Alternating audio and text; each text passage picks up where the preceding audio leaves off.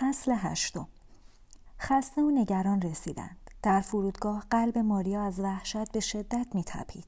در همان محل متوجه شد که به آن مرد وابستگی کامل دارد. متوجه شد آن سرزمین را نمی‌شناسد. متوجه شد مردم و زبان آن کشور را درک نمی کند. متوجه شد که حتی با چنان سرمایی هم آشنا نیست. هرچه زمان میگذشت رفتار راجر تغییر می‌کرد.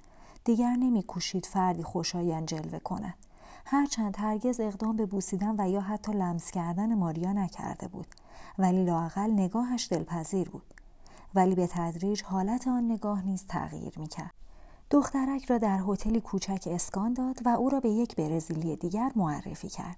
زنی جوان و غمگین به نام بیبیان که وظیفه داشت ماریا را برای کاری که قرار است بر عهده بگیرد آماده سازد. بیبیان به سرتاپای ماریا نگریست کوچکترین نشانه مهربانی عطوفت از نگاه او احساس نمی‌شد انگار نه انگار که دخترک نخستین حضور خود را در خارج از کشورش تجربه می کند. به جای احوال پرسی مستقیم بر سر اصل مطلب رفت. زیاد خیال پردازی نکن. این مرد به محض اینکه یکی از رقاصه هایش ازدواج می کند به برزیل می رود و دختر دیگری را به جای او می آورد. این امر غالبا اتفاق می افتد. صاحب اینجا به خوبی می داند چه می خواهد. البته تصور می کنم تو هم به خوبی می دانی. احتمالا به یکی از این سه دلیل به دنبال او آمده ای. ماجراجویی ثروت یا شوهر. ماریا از کجا می دانست؟ شاید واقعا همه به دنبال یکی از آن سه موضوع باشند. شاید هم بیبیان قادر بود افکار دیگران را بخواند. همه دختران به دنبال یکی از این سه موضوع هستند. بیبیان حرف می‌زد و ماریا هر لحظه بیشتر از پیش متقاعد می‌شد که او می‌تواند افکار دیگران و از جمله خودش را بخواند. اینجا برای رفتن به دنبال ماجراجویی خیلی سرد است. از آن گذشته هزینه زیادی دارد. مجبور می‌شوی کار کنی. تقریبا یک سال باید کار کنی تا بتوانی پول بلیت برگشت را درآوری. تازه این شامل هزینه اقامت و غذا نمی شود ولی می‌دانم این را در قرارداد ننوشتند در واقع تو به این فکر نیفتادی که این ماده را اضافه کنی مثل دیگران. اگر بیشتر دقت می‌کردی و قرارداد را پیش از امضا کردن میخواندی به خوبی میفهمیدی به کجا میایی اهالی سوئیس هرگز دروغ نمی‌گویند ولی از سکوت کردن و حرف نزدن نهایت استفاده را می‌برند. انگار زمین زیر پاهای ماریا میلرزید. ولی در مورد شوهر هر دختری که ازدواج کند خسارت جبران ناپذیری به راجر وارد می آورد. به همین دلیل همه را از حرف زدن با مشتریان من کرده است. اگر اقدامی در این جهت انجام بدهی در معرض خطر قرار می‌گیری. اینجا مثل روی دوبرنه نیست که همه مردم یکدیگر را بشناسند. روی دوبرنه؟ مردان همراه با همسرانشان به اینجا میآیند و گردشگران مجرد به محض اینکه مشاهده می کنند به فضای خانوادگی گام نهادند به جای دیگری می روند. در اینجا باید برقصی. البته اگر می توانی و باید بخوانی. البته اگر صدای خوبی داری. در ضمن باید مراقب حسادت اطرافیان هم باشی. بنابراین حتی اگر صاحب بهترین صدا در میان برزیلیان هستی توصیه می کنم آواز خواندن را فراموش کنی. هرگز به کسی تلفن نزن. چون هرچه پول درآوردی هزینه تلفن زدن را تامین نخواهد کرد. او به من قول داد هفته 500 دلار می دهد خواهیم دید. فصل نهم. از دفتر خاطرات ماریا در هفته دوم اقامت در سوئیس. به دیسکو یا کاباره رفتم. با معلم رقص اهل کشوری به نام مراکش ملاقات کردم و مجبور شدم هر چه می‌گوید انجام بدهم تا رقص یاد بگیرم. هرگز پا به برزیل نگذاشته بود. فکر می‌کرد آنچه میآموزد رقص سامبا نام دارد. پس از آن سفر طولانی هنوز فرصتی برای استراحت نداشتم. از همان شب اول همه چیز به خندیدن و رقصیدن ختم شد. ما شش دختر هستیم ولی احساس خوشحالی نمی کنیم نمی‌دانیم در اینجا چه می کنیم مشتریان دائما می نوشند تشویق می کنند بوسه می فرستند و پنهانی اشاره می کنند ولی هرگز از این فراتر نمی رود دستمزد مرا دیروز پرداختم تنها یک دهم آن مبلغی بود که با هم توافق کرده بودیم.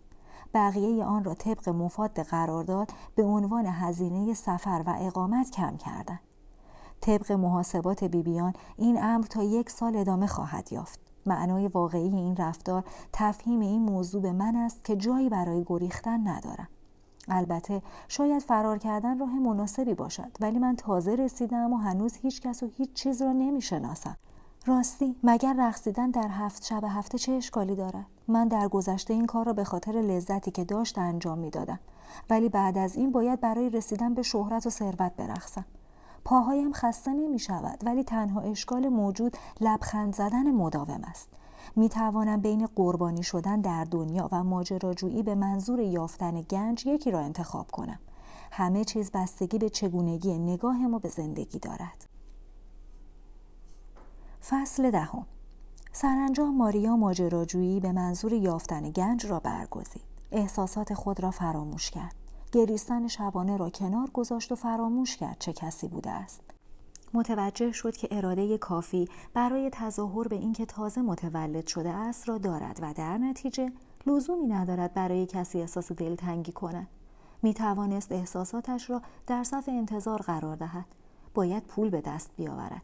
کشور سوئیس را به خوبی بشناسد و پیروزمندانه به وطن بازگردد همه چیز در پیرامون ماریا به برزیل و به ویژه شهر زادگاهش شباهت داشت زنان به زبان پرتغالی حرف می زدند، به ساعات کار اعتراض می کردند، با تأخیر به دیسکو می آمدند و رئیس خود را مورد بازخواست قرار می دادند.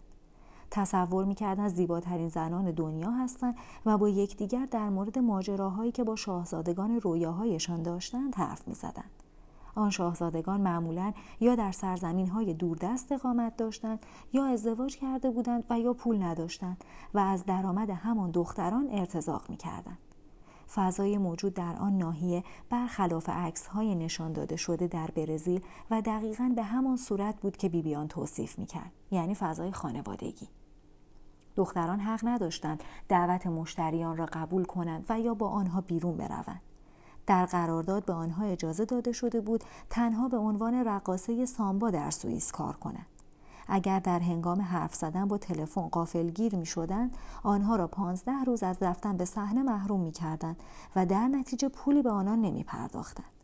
ماریا که به جستجوی تحرک و هیجان به سوئیس آمده بود با مشاهده آن شرایط به تدریج در غم و اندوه فراوان غرق شد پانزده روز نخست کمتر از محل اقامت خود خارج می شد به این دلیل که می‌دانست کسی با زبان مادری او آشنایی ندارد و حتی اگر واژه ها را به آرامی و شمرده تلفظ کند نمی‌تواند با کسی حرف بزند.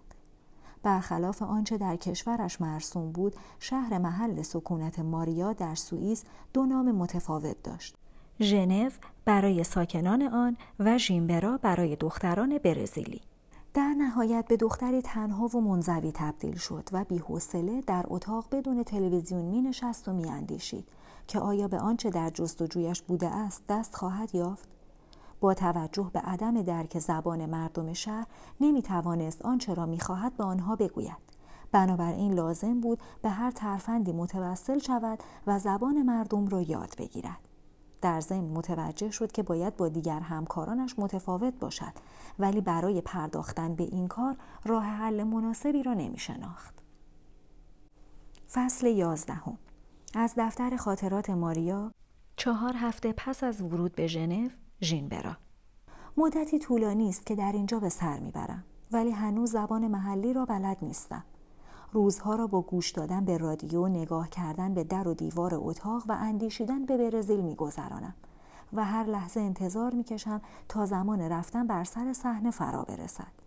ولی هنگامی که کار می‌کنم دوست دارم هرچه زودتر به هتل برگردم. در واقع به جای زیستن در زمان حال در آینده زندگی می‌کنم. روزی در آینده ای نه چندان دور بلیت هواپیما می‌خرم و به برزیل برمیگردم تا با صاحب فروشگاه پارچه ازدواج کنم و سرکوفت های موزیانه دوستانم را بشنوم. کسانی که هرگز به استقبال خط نمی روند و تنها چیزی که می بینند شکست خوردن دوستانشان است. نه، نمی توانم چنین بازگردم. ترجیح می دهم خود را از هواپیمای در حال عبور از فراز اقیانوس به پایین بیاندازم. ولی پنجره های هواپیما باز نمی شود. راستی هرگز تصور این را هم نمی کردم. خیلی بد است که نمی‌توان پنجره را گشود و هوای تازه را استنشاق کرد. بنابراین مجبورم در همین شهر بمیرم. ولی پیش از مرگ می‌خواهم برای زنده ماندن مبارزه کنم. اگر بتوانم روی پاهای خودم بایستم به هر جا بخواهم می‌رسم. فصل دوازدهم. ماریا روز بعد در آموزشگاه زبان فرانسوی ثبت نام کرد و در آنجا با افرادی از مذاهب، عقاید و حتی سنین گوناگون آشنا شد. مردانی دارای لباسهای رنگارنگ و دستبندهای طلا، زنانی دارای روسری و بچه هایی که بسیار سریعتر از بزرگسالان مطالب را درک می کردند. در حالی که خلاف این رویداد صحیحتر به نظر می رسد. یعنی چون بزرگسالان تجربه بیشتری دارند باید زودتر یاد بگیرند. وقتی متوجه شد تقریبا همه آن افراد کشور برزیل کارناوالهای زیبا رقص سامبا فوتبال و مشهورترین بازیکنان فوتبال دنیا یعنی پله را می‌شناسند احساس غرور کرد. نخست قصد داشت تلفظ صحیح این نام را به همه یاد بدهد. پ ولی خیلی زود منصرف شد. خارجیان همیشه در تلفظ اسامی وسواس نشان می‌دهند و تصور می‌کنند حق با آنهاست. به همین دلیل آن دخترک برزیلی را نیز ماریا مینامند برای تمرین زبان فرانسوی اصر همان روز به خیابان رفت در شهری که دو نام داشت. شکلات های خوشمزه ای را کشف کرد پنیری خورد که هرگز نظیر آن را ندیده بود.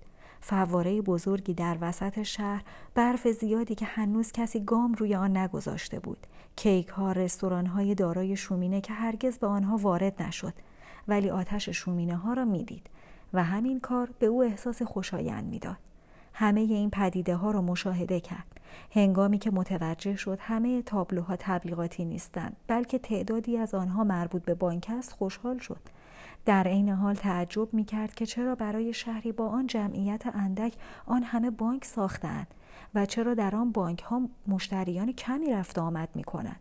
با این حال تصمیم گرفت در هیچ موردی از کسی چیزی نپرسد. پس از سه ماه تسلط بر نفس، خوی بریزیلی و احساسات شهوانی به تدریج غالب شد. با صدای بلند حرف زد.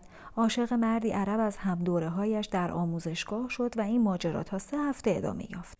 ناگهان شبی تصمیم گرفت همه چیز را رها کند و برای دیدن کوهی که در حومه ژنو بود برود. عصر روز بعد که به هتل بازگشت راجر او را به دفتر کارش احضار کرد. به محض اینکه ماریا در را گشود و وارد شد او را از کار اخراج کردند. زیرا رفتارش را الگوی مناسبی برای سایر دختران رقاصه نمی‌دانستند. راجر گفت که از ماریا ناامید شده است. زنان برزیلی قابل اعتماد نیستند. آه از این شیوه وقیحانه عمومیت دادن ماریا بهانه آورد که رفتارش به دلیل بیماری و تب شدیدی بوده که به دلیل تغییر شرایط آب و هوایی ایجاد شده. ولی این بهانه ها نتوانست راجر را مجاب کند. مرد سوئیسی قانع نشد و در عین حال اعتراض کرد که رفتار ماریا موجب شده که او دوباره به برزیل برود و جانشینی برای دخترک بیابد. در ضمن افسوس می‌خورد که چرا به جای استفاده از ماریا به سراغ نمایش توأم با موسیقی رقاصه های اهل یوگسلاوی که بسیار زیباتر و مطیعتر از او هستند نرفته است. ماریا علیرغم جوانی دختری خیره سر نبود. پس از اینکه مرد عرب به او اطلاع داد که وضعیت کارگران در سوئیس مناسب نیست به دخترک تفهیم کرد که نباید همچون بردگان کار کند و نباید اجازه بدهد صاحبان دیسکو بخش زیادی از درآمد او را به خود اختصاص دهند. به دفتر راجر بازگشت. این بار زبان فرانسوی را بهتر می‌دانست و در نتیجه در عبارات ادا شده توسط مرد سوئیسی کلمه وکیل را تشخیص داد. راجر به ماریا دشنام داد و تهدید کرد که پنج هزار دلار قرامت از او خواهد گرفت. مبلغی که هرگز حتی در رویاهایش هم ندیده بود. ولی سرانجام نه تنها آن پول را نپرداخت بلکه همان پنج هزار دلار را به عنوان جبران خسارت از راجر گرفت. دلیل این تغییر وضعیت روشن بود. ماریا نیز از نام وکیل برای ترساندن صاحب کاباره استفاده کرد و این ترفند مؤثر واقع شد.